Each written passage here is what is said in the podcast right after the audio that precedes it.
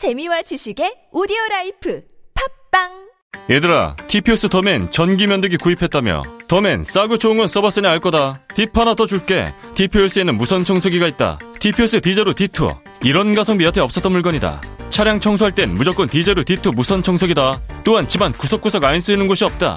무선이라 한 손에 잡고 흡입력은 물론 가격도 착하지. TPOS 더맨으로 면도 하고 디제로 D2로 자동차랑 집안 깔끔하게 청소해봐. 자기 관리에는 TPOS만 한 물건이 없다. 검색창에 TPOS 더맨 디제로 D2 꼭 검색해라. 사랑의 태구사이 모태하 희망의 태구사이 모태하 태구사이 모태학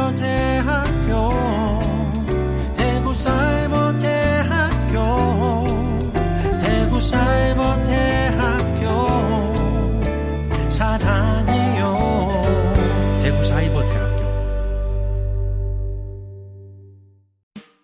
겨울엔 미세먼지가 더 심해지는 것 같아. 걱정 마. 서울시 미세먼지 계절관리제가 있잖아. 미세먼지 계절관리제? 음, 계절관리제 기간 동안 배출가스 5등급 차량은 서울 시 내 운행이 제한된대. 미세먼지 배출 사업장은 집중적으로 관리하고 또 도로에 있는 미세먼지도 청소한다고. 그렇구나. 그럼 이번 겨울에는 미세먼지 걱정 안 해도 되겠네. 12월부터 3월까지 시행되는 미세먼지 계절 관리제. 숨쉬기 편한 서울을 위해 서울시는 오늘도 노력합니다. 자세한 사항은 120으로 문의하세요. 이 캠페인은 서울특별시와 TBS가 함께합니다.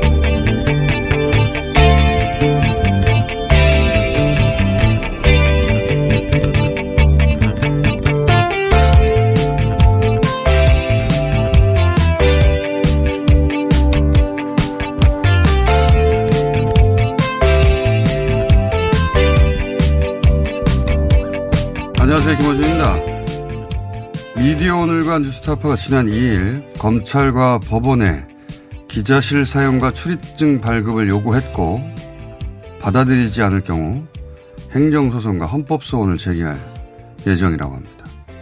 6개월 동안 최소 3명의 기자를 운영해야 하고 서울지법, 서울지검, 대검 기자실별로 3분의, 3분의 2 출석, 3분의 2 찬성의 일진 거부권까지 통과 해야 비로소 가입되는 법조 기자단의 폐쇄성에 문제 제기를 한 겁니다. 왜 이렇게까지 폐쇄적이냐? 법조만의 특수성을 얘기합니다만 그 접근권이 개방된 다른 나라는 그런 그런 법조 취재가 없답니까? 우리나라 검찰은 무슨 군사 기밀만 다루나요? 그렇게 접근권을 제한하는 이너서클을 만든 건 수사 정보 접근권 자체가 권력이고 그 정보를 누구 그 정보로 누굴 살리고 죽이는 기사를 쓰는 것도 권력이거든요. 그 권력을 위해서 검찰의 이해와 자신의 욕망을 동기화하고 검찰의 논리를 스스로 내면화하는 과정을 거쳐 어느 순간 자신을 검사와 구분하지 못하는 지경까지 가는 이들이 있습니다.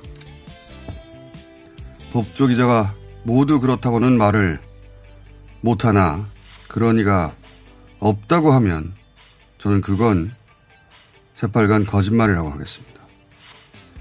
바로 그런 이들이 검찰 관련 기사를 쓸 때는 이런 소리가 납니다. 딸랑 딸랑 딸랑 딸랑 딸랑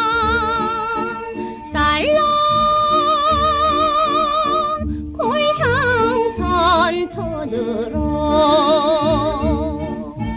해가 딸랑 달이 떠도 딸랑 딸랑 삼산의 열두 곡에 청로새는 딸랑 딸랑 간다.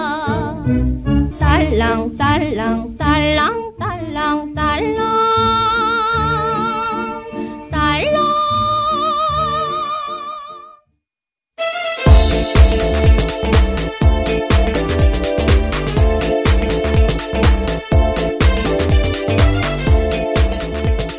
TBS 류밀입니다. 검찰 논리를 그렇게 세- 스스로 내면화 해야 그래야 그런 정보를 얻는 위치까지 갈 수가 있는 거거든요. 그 과정에서 그 정보로 이제 누군가를 살릴 기사를 쓸 수도 있고 죽일 기사를 쓸 수도 있지 않습니까? 그 과정에서 쾌감도 있어요. 예.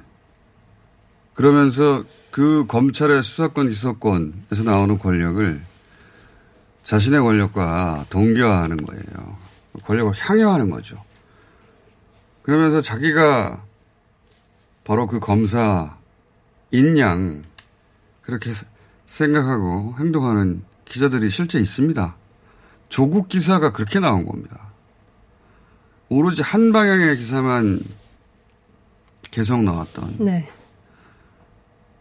어, 그 과정에서 이제 이런 합리화도 있어요, 보면. 일반인들은 모르는 걸 자기를 안다, 이렇게 생각하거든요. 저는 일반적인 사건일 땐 그럴 수 있다고 생각해요. 실제. 근데 검찰의 직접 이해 당사자가 되는 사건들이 있잖아요. 바로 조국 사태나 그때는 검찰이 일방의 한 당사자였어요.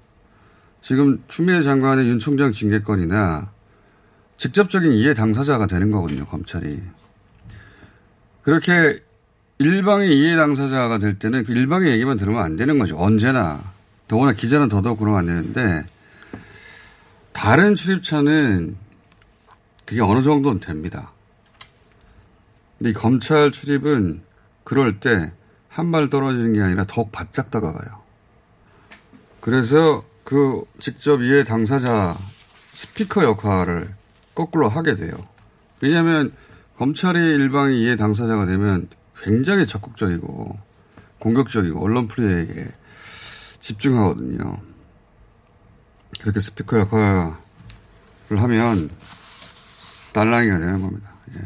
이 시스템은 이 국면과 무관하게 국면이 지난 이후에 우리 사회가 같이 깊이 고민을 통해 개선해야 될 전 시스템이라고 보고요. 자, 코로나 상황을 또 짚어보고 넘어가겠습니다. 어제 하루만 전 세계에서 64만 명의 확진자가 나왔습니다. 계속해서 이 기록은 깨지고 있는 추세인데요. 미국 같은 경우도 어제 하루만 20만 명으로 역대 최고치 그러니까요. 수치가 나왔습니다. 주말 이후에 한 월화 그리고 미국 우리는 검사하면 그날이나 24, 24시간 이내에 나오잖아요. 미국은 주말에 검사하는 게 지금 나오거든요. 네.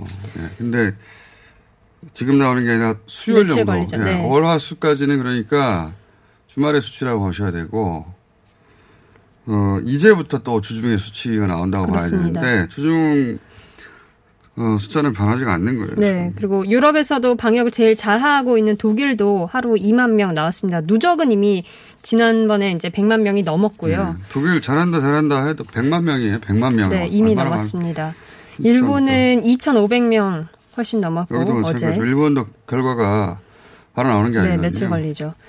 우리나라 어제 516명 이렇게 국내에서만 나왔습니다.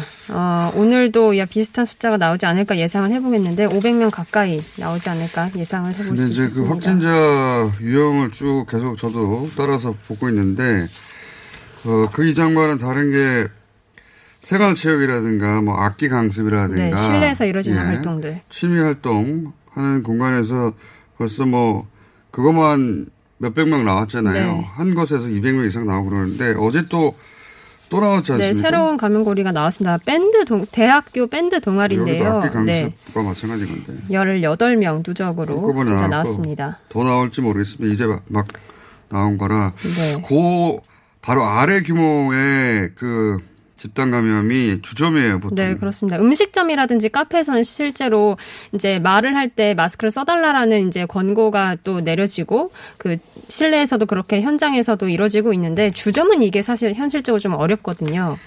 그래서 그러니까요. 요런 그 주점에서 한 구멍이 조금 있습니다. 10명, 20명 단위에 어, 그러니까 이전과 다른 것이 우리 생활 깊숙하게 들어와 있기 때문에 연말 연시 모임 안 하고 그리고 이런 강습이나 어, 취미 활동 안 하고 그 방법밖에 없고 그러지 않는 한은 이 추세는 잡히지 않을 것 같다. 네. 자, 코로나 관련 또 다른 네, 네, 외신 네. 좀 볼까 하는데요. 코로나 백신이 이제 미국에서 논란거리가 될 것을 우려해서 한국의 그 독감 백신을 좀 참고해야 된다는 뉴욕타임즈 보도가 있었습니다. 칼럼인데요. 뉴타임즈 말고도 몇 군데 있었어요. 네. 그러니까 국내 우리나라에서 독감 백신 불신 사례가 있었다라는 것을 들면서 투명하게 조사하고 잘못된 정보를 차단해야 된다. 그러면서 그런 백신에 대한 여론 분열을 막으려면 정치인이 아니라 과학자가 나서서 좀 주도를 해야 된다라고 분석을 했습니다. 근데 어, 서구 서양에서 이런 사례들이 있어요. 큰 차이는 그게 이제 사람들 사이에 불안감 때문에 발생한 루머가 아니라 우리하고 큰 차이는 우리는 그걸 주류 매체가 만들어냈다는 겁니다. 말이 안 되게. 맞습니다. 자, 그리고 또? 한 가지는 이제 프랑스 마크롱 대통령이 어제 문재인 대통령과 통화를 했는데 한국의 그 코로나 치료제 개발에 진전이 있는 것으로 보인다 그러면서 결실을 기대한다라는 내용의 메시지를 전했습니다. 시질 전원 정도가 아니라 한 시간 동안 통화했다고 하는데 이게 이제 우리 치료제가 개발되면 빨리 가져가려고 하는 거예요. 네, 예. 그래서 방한 의지도 밝힌 것으로 전해졌습니다. 자, 이 정도 코로나 뉴스 하고요. 자, 국내 네, 정치. 윤석열 검찰총장에 대한 징계위원회가 오늘로 원래 예정돼 있었는데 다음 주 목요일 10일로 연기됐습니다. 아, 이거는 말이죠. 대통령이 이제 절차적 정당성 문제가 없게 하고 네, 공정하게 해야 예, 된다. 결과를 예단하지 말라고 했는데 어, 대통령 본인이 법률가거든요. 평생 법률가 법률가를 했었고, 그러니까 그 측면에서 뭐 최근 그런 이야기들이 있었거든요. 이제 검찰 쪽에서는 어, 5일 전에 통지했어야 하는데 어, 법무부 쪽에서는 문제가 없다. 그 법률 해석의 소지로 인해서 절차적 문제가 발생할 수도 있는 상황에 대해서 지금 그러니까 뭐 지지를 좀 흔들린다거나 그렇다고 해서 서두르지 말라. 네. 문 대통령 스타일이에요. 예. 예단을 갖지 말고 절차대로 밟으라는 겁니다. 유불리 따지지 말고. 그런 이야기고. 이게 레토릭이 아니라 실제로도 문 대통령 스타일이 그렇기 때문에 그래서 연기된 것이고 보기건 잠시 후 2-2 시간에 저희가 예, 저희가 그렇게 부르거든요. 예, 2부에 두 개를 나눠서 두 번째 2-1, 순서. 2-1. 네. 그 시간에 다 다뤄보겠습니다. 네, 그리고 판사 사찰 논란을 일으킨 문건을 두고서 현직 부장 판사가 사찰을 충분히 의심할 만한 정황이 나왔다. 판사들이 의견을 밝힐 필요가 있다. 이렇게 주장을 했습니다. 뭐 그러면서 다음 주 월요일 7일 열릴 예정인 그 전국 법관 대표 회의 안건으로 올려서 철저한 조사를 촉구하는 의견을 내달라라고 요청을 했습니다. 이게 이제 당사자인 판사들은 왜 아무 말도 없느냐라고 예, 사람들이 그랬는데 사법부 항상 가장 늦습니다. 예. 당연한 반응이고 예. 법관 대표회의 안건이 되어서 논의가 되면 그때 또 기사가 나오겠죠. 네. 그리고 추미애 법무부 장관이 그 윤 총장에 대한 직무정지를 발표한 뒤에 법조기자단 내부 그 단톡방에서 이 건에 대한 의견을 모으려고 했던 것으로 드러났습니다. 근데 실제로 내부에 적절하지 않다라는 반발도 있어서 실제로 이뤄지진 않았는데 이런 의견을 모으려고 했던 어, 내용이 있었습니다. 의견을 모은다는 게 표현이 이제 의견을 모으려 했다고 했지만 입장 표명 그러니까 기- 법조 기자단의 이름으로 입장 표명 이걸 이제 다른 단체에서는 성명이라고 네. 표현을 하죠. 입장 표명을 하려고 했던 것으로 보여요. 이건 어, 기자단을 어, 입장을 내고 여론을 만드는 하나의 정치 세력처럼 생각하는 선수들이 그 안에 실제 있다는 것이고 아까 얘기한 어, 기자가 아니라 하나의 권력으로서 그걸 향유하고 있다, 향유하고 있다고 검찰과 함께 제가 네. 말씀드렸는데 그 그들의 사고 방식을 일부 드러낸 거라고 보면 전부는 아니어도 법조기관의 그런 인식이 있습니다. 자, 알겠고요. 다음은요. 검찰이 그 월성 원전 수사와 관련해서 산업부 공무원 3명에 대한 구속영장을 청구했는데 청와대 압수수색까지 검토하고 있는 것으로 지금 전해지고 있습니다.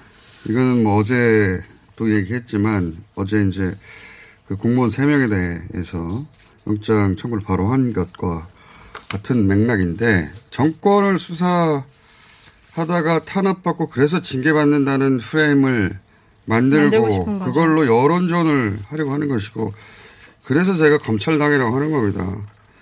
지극히 정치적인 방식으로 자신들의 수사권과 기소권을 쓰겠다는 거거든요. 이거는 이건 정치인들이 하는 짓이에요. 자, 다음은요. 네, 주호영 국민의힘 원내대표가 홍준표 의원의 복당이 상당 기간 어렵다고 한 인턴, 언론 인터뷰에서 밝혔는데요. 어, 이에 대해서 홍 의원은 서울시장 선거를 앞두고 힘을 합치자는 건데 이해하기 어렵다 이렇게 입장을 뭐 밝혔습니다. 이해하기 어려운 게 아니고, 어, 김종인 지금 비대위원장 체제가 4월이면 끝나니까 네. 이후에 당대표 선거가 있지 않습니까? 전당대회가 아마도 있을 것 같은데 그때 홍준표 전 대표가 강력한 경쟁자니까 그 전까지 밀어내려는 겁니다. 당연한 겁니다. 자, 다음은요. 네, 그리고 김봉현 전 회장이 주장한 검찰 술 접대 의혹에 대해서 당사자로 지목된 검사들이 그동안 이를 부인해 왔는데, 근데 수사팀은 물증을 확보했고 실제 접대가 있었다고 결론을 내린 것으로 보인다고 JTBC가 어제 단독 보도했습니다.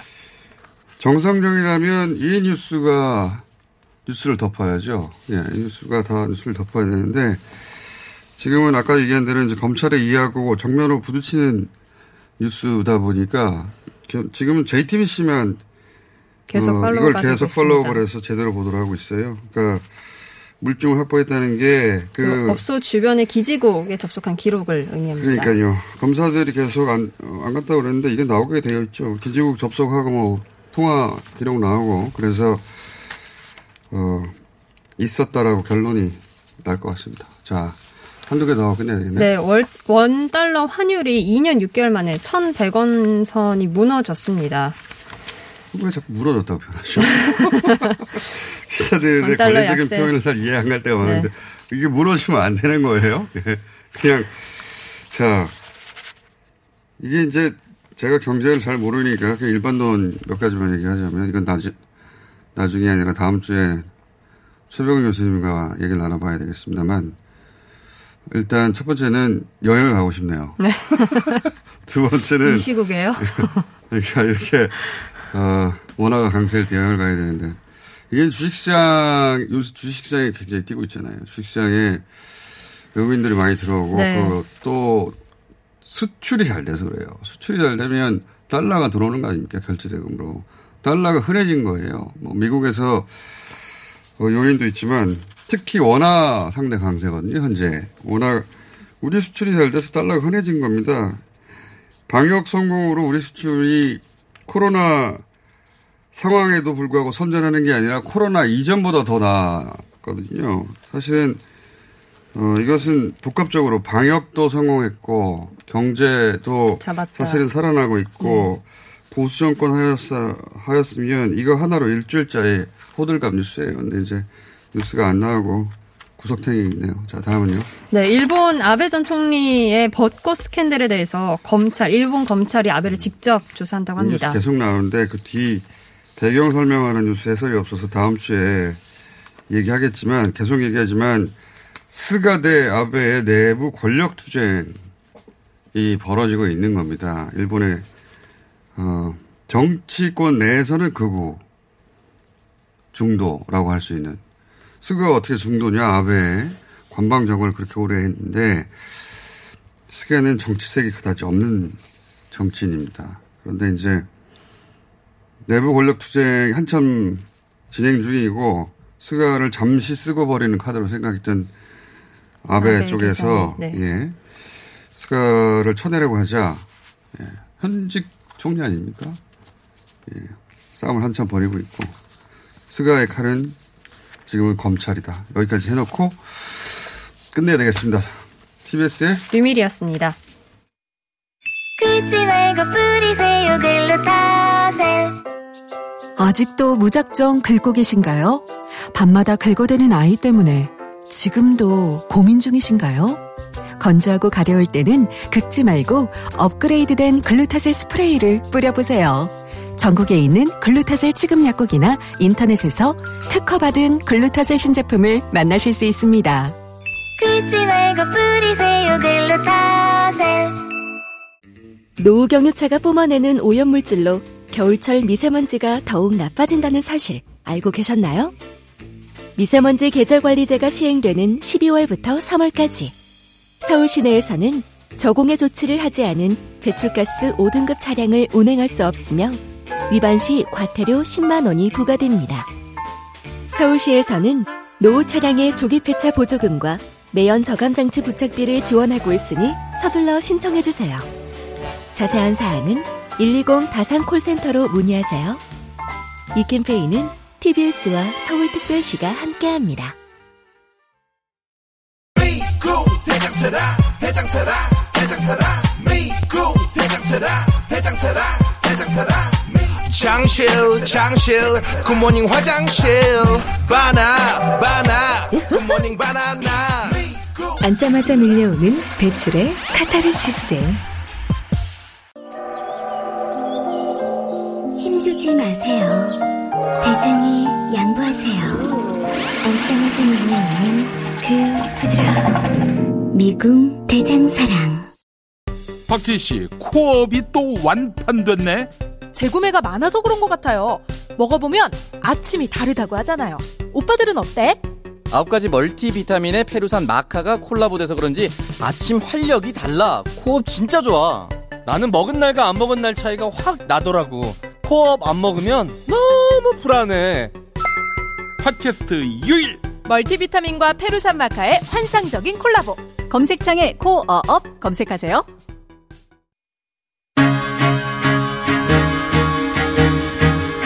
발음은 세지만 뉴스는 세지 않는다. 김어준의 뉴스 공장.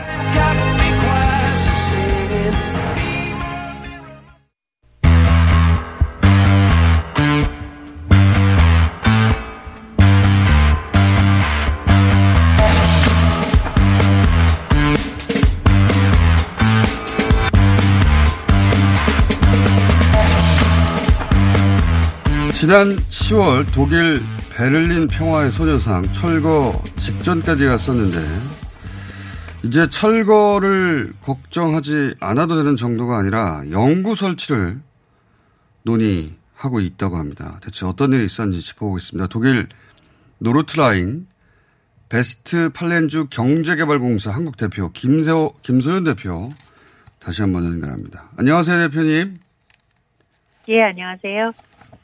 지난번 통화 때는 아 이거 철거되면 안 되는데 그런 걱정을 했었는데 어쩌다가 그렇죠. 이게 영구 설치 논의까지 진척이 됐는지 어떤 일이 있었던 겁니까? 과정을 좀 설명해 주십시오.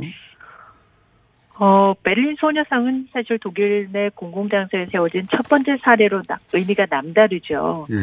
그런데 소녀상 때문에 일본 정부까지 나서서 압박하는 모양새가 독일 시민들에게는 오히려 좀 거부 반응을 일으킨 것 같습니다. 음, 그게 알려지자. 그러니까 그렇죠. 예. 그러니까 말하자면 어, 논란이 커지니까 대체 왜 이 소녀상 때문에 일본 정부까지 나서는지 음. 독일 사- 시민들로서는 오히려 더 관심이 커지고 음. 이 소녀상이 뭔지 몰랐던 사람들도 더 알게 된 계기가 됐었고요. 음.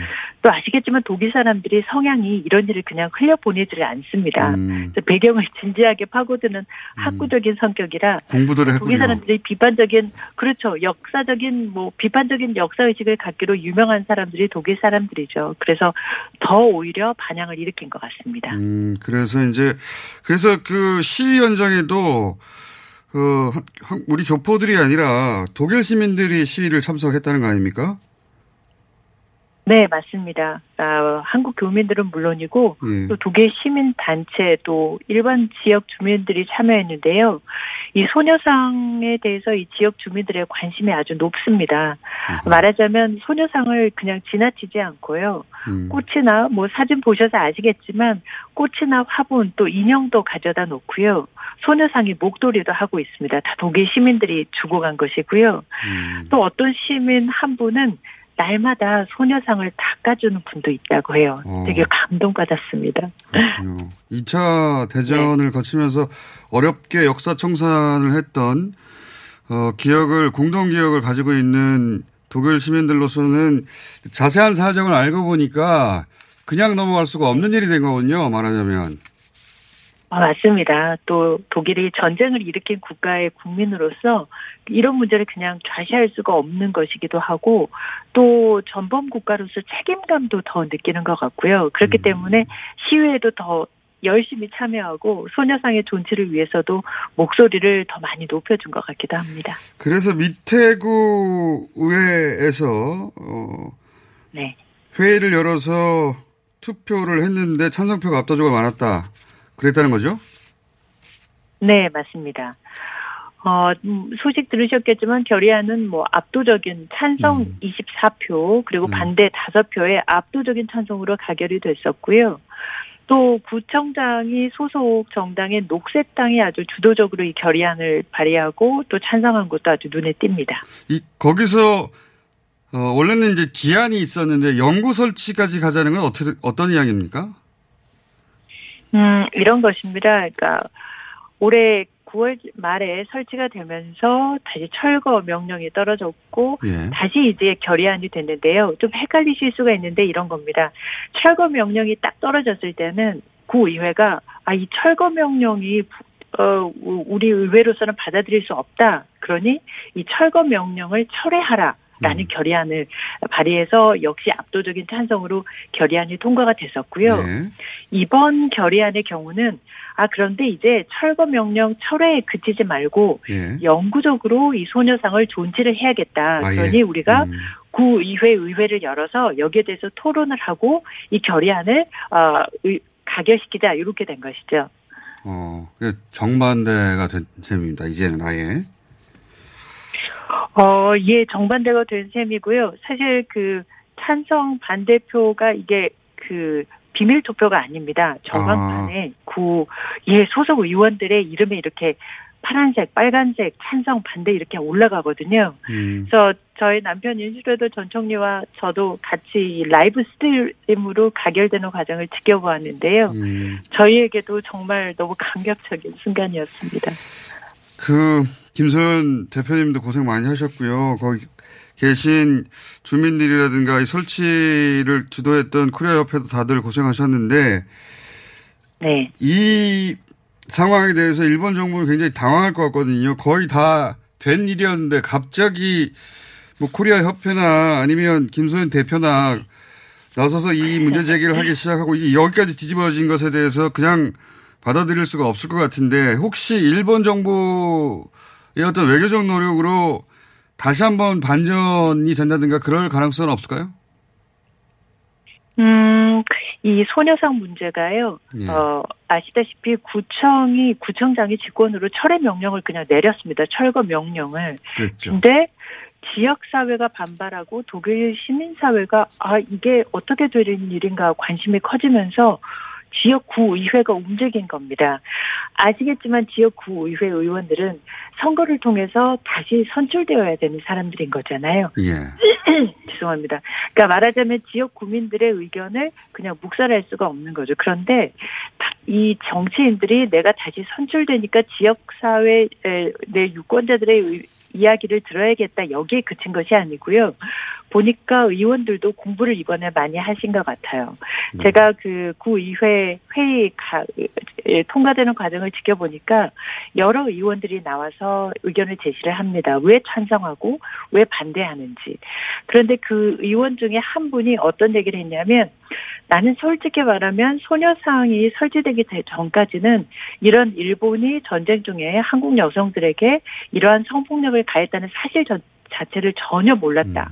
이번에 공부를 정말 많이 했고 이것은 전시 성폭력만의 문제가 아니라 성폭력이라는 것이 없으려면 전쟁이 없어야 되는데 이 소녀상은 여성에게 가해진 성폭력 문제에 머무르는 것이 아니라 오히려 전쟁 자체를 막아야 한다는 평화의 메시지를 준다. 이런 이야기도 했거든요. 예. 그렇기 때문에 일본 정부가 압박을 하거나 향후 어떤 정책을 할지 제가 예단할 수는 없지만 적어도 이것이 지역사회 사람들이 연대하고 있는 소녀상의 문제이고 또 구의회에서 이 압도적인 찬성으로 결의안이 가결까지 됐기 때문에 사실상으로 어떤 조치를 해서 이것을 다시 또 번복하는 것은 쉽지는 않을 것 같고요. 한 가지만 더 보태서 말씀드리면 의회 회의 과정에서 여러 정당의 의원들이 얘기를 하던 중에 사민당 대표가 이런 얘기를 했습니다. 그 철거 명령이 철회됐다는 거를 예. 일본 대사관에도 좀 알려주시라 이런 얘기를 했거든요. 예. 아, 그 얘기는 뭐냐면 그 의회 의원의 한 명으로서 일본 대사관이 이제 더 이상 이 얘기 좀 거론 안 했으면 좋겠다 이런 시그널처럼도 이해를 했습니다. 뭐 개인적인 생각입니다만. 야, 아주 제대로 똑소리 나는 결론이네요.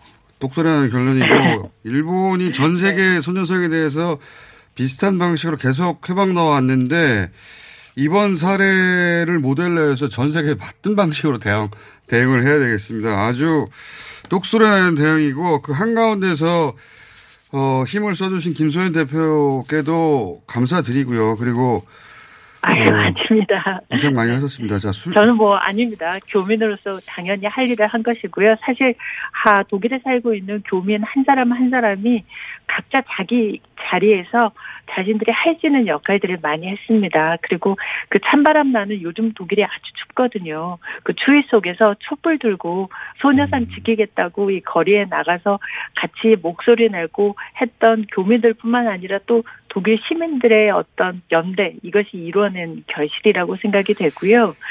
또. 구의회 의원 아, 아닙니다. 아닙니다. 그, 그리고 또 구의회 의원이 했던 얘기 중에 제가 기억에 남는 것이 예. 이것은 소녀상에 대한 우리 지역 주민들의 연대의 표시다. 아, 저 그 얘기를 듣고 정말 회의 보면서 감동 많이 받았습니다. 그러니까 더 말할 나이가 없습니다. 자, 슈레더 전 총리 한국에 오시기 힘들 텐데 조만간 네. 인터뷰 한번 잡아주십시오. 독일 사정에 대해서도 한번 네. 그 좋은 저희가 따로 잡기로 하고요. 오늘 말씀 여기까지 듣겠습니다. 감사합니다. 네, 고맙습니다. 네. 김소연 대표였습니다.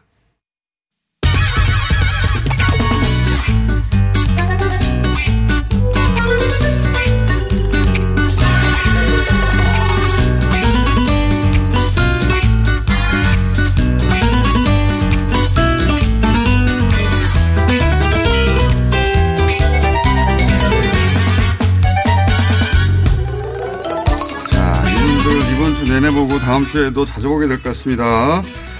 자, 우선 오랜만에 나와서 연속으로 출연하고 계신 서교 변호사님 나오셨고요. 네, 안녕하세요. 그리고 계속 전화 연결하던 양지열 변호사 오늘 나오셨네요. 네. 안녕하세요, 양재입니다. 장용진 기자 나오셨고요. 네, 안녕하십니까. 네. 신장식 변호사 전화 연결로 군대 용어로 하자면 빠졌습니다. 안녕하세요. 네, 안녕하세요. 신장식입니다. 네. 네, 신장식입니다. 자, 이분들이 각, 각각각색의 이, 그 경험을 가지고 이 사안에 대해서 코멘트를 할 수 있는 분들입니다. 잠깐 말씀드리자면 요새 아주 이제 여러 가지 문제를 일으키고 있는 법조 기자 출신의 장현진 기자이고 기자를 하다가 또 변호사가 된 분이 양질 변호사. 네, 안녕하세요. 판사를 하시다가 변호사를 거쳐 국회의원도 한번 하셨던 분이 서기호 판사님이고요. 예. 그리고 국회의원이 될 뻔했던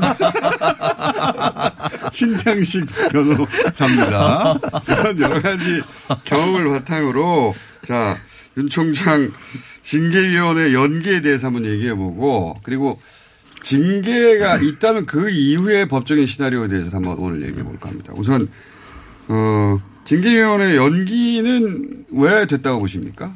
아니 원래 조문에 보면 이제 검사징계법에 그 기일 지정이라든가 이런 공판과 관련된 부분을 형사소송법을 준용을 하라고 돼 있어요. 네. 그러니까 뭐냐면 형사 재판 비슷하게 해라라는 건데 이게 연기를 처음 한 번 원래 2일날 잡혀있다 4일로 했기 때문에 애초에 법무부에서는 아니, 서로 다 알고 있는데 뭘 이걸 또그 날짜까지 처음에 5일 전에 알려줬고 네. 그, 그 가운데 한번 한 번 서로 연기한 건데. 네, 그쪽에서 연, 연기 지정해서 연기해 줬으니까. 예, 그러니까 5일 전에 하라는 건 갑자기 하지 말라는 건데. 그러니까요. 서로 알고 있는데 뭐 이걸 또 5일 전에 네, 이렇게 근데- 얘기한 건데. 근데 어쨌든 법대로 해달라라고 얘기를 하니까 윤 총장 측에서 알았다 그럼 법대로 해주겠다라는 거죠. 그러니까 시비거리를 미리 없애겠다는 것이고요. 그러니까 닷새만 연기하면 되는데 엿새를 연기했더라고요.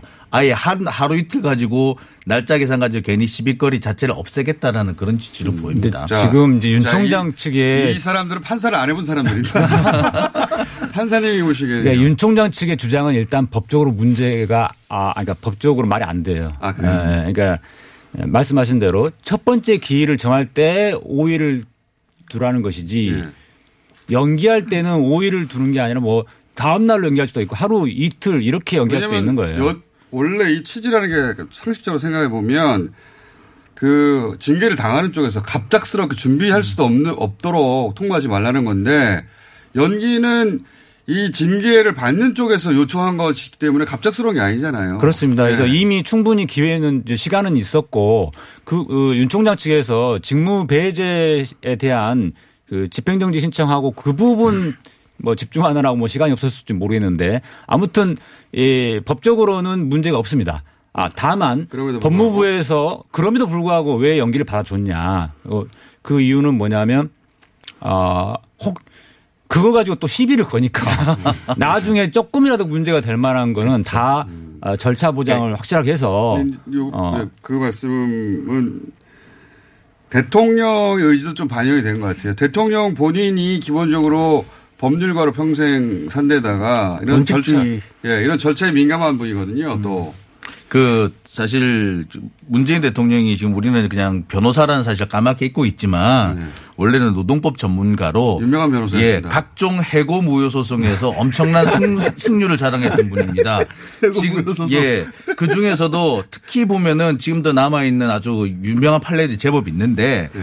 어, 그 중에서도 가장 어떤 부분에서 탁월한 역할을 하셨느냐면 절차상 하자를 집어내가지고 예, 승소하시는 그런 그때는 예, 해고를 당하는 노동자들을 노동자를 위해서 해고하는 측에서 절차를 제대로 지켜 지켰냐 아니냐 그 틈을 찾아내서. 그러니까 이제 문재인 대통령이 이제 지금은 물론 대통령이시지만 노동자 윤석열의 입장을 최대한 반영하여 예 지금 뭐 절차적 정당성을 확보하려는 모습이 아닌가라는 생각이 그러니까 이제 듭니다. 공평하게 하라는 거죠. 예, 예. 그렇죠. 절차상 하자가 실제로 법원 재판 과정에서 받아들여져 가지고 에, 근로자 측이 징계 해고 자- 과정에서 예. 어, 충분한 방어권 보장을 못 받았다라는 이유로 이제 이기는 경우가 많이 있습니다. 종종 있는데 어, 이 사안에서는 이제 그 법적으로 지금 현재 그러니까 직무 배제 결정은 좀 절차상에 문제가 있다고 해가지고 법원에서 이제 졌지만 이제 징계위원회 자체는 아직까지는 지금 절차상 하자가 없거든요. 제가 보기에는. 없는데도 아, 그럼에도 불구하고 불구하고 혹시라도 이게 이제 여론전이 자꾸 되니까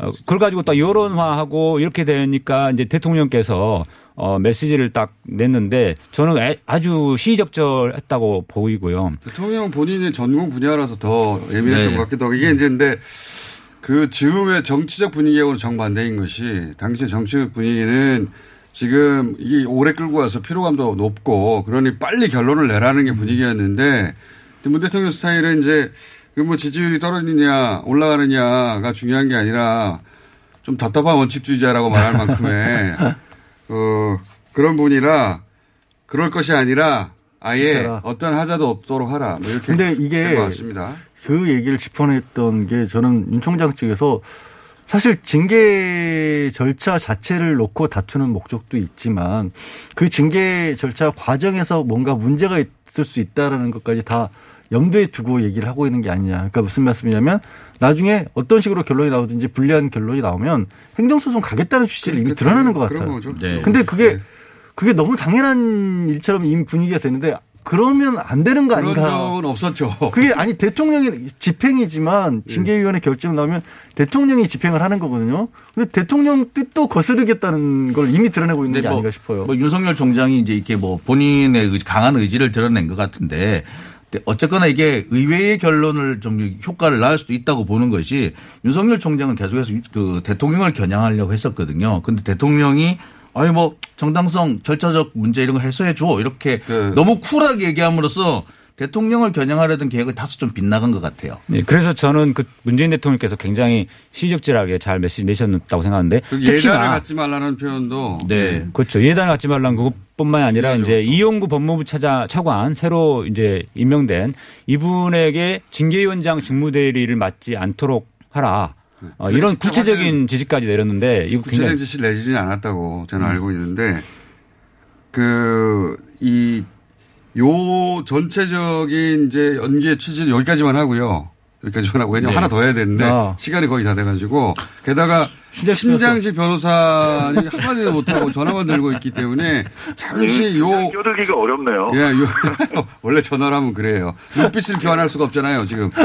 그, 요 사안에 대해서 한마디 코멘트만 하고 다음으로 넘어가겠습니다. 그 절차적 공정성과 방어권 보장이라고 하는 멘트를 전 문재인 대통령께서 잘 하신 것 같고요. 이후에 뭐 다 했던 얘기지만 사후에도 행정적으로 저- 행정 그 소송이나 이런 걸로 다툴 때를 사전적으로 차단한 거다.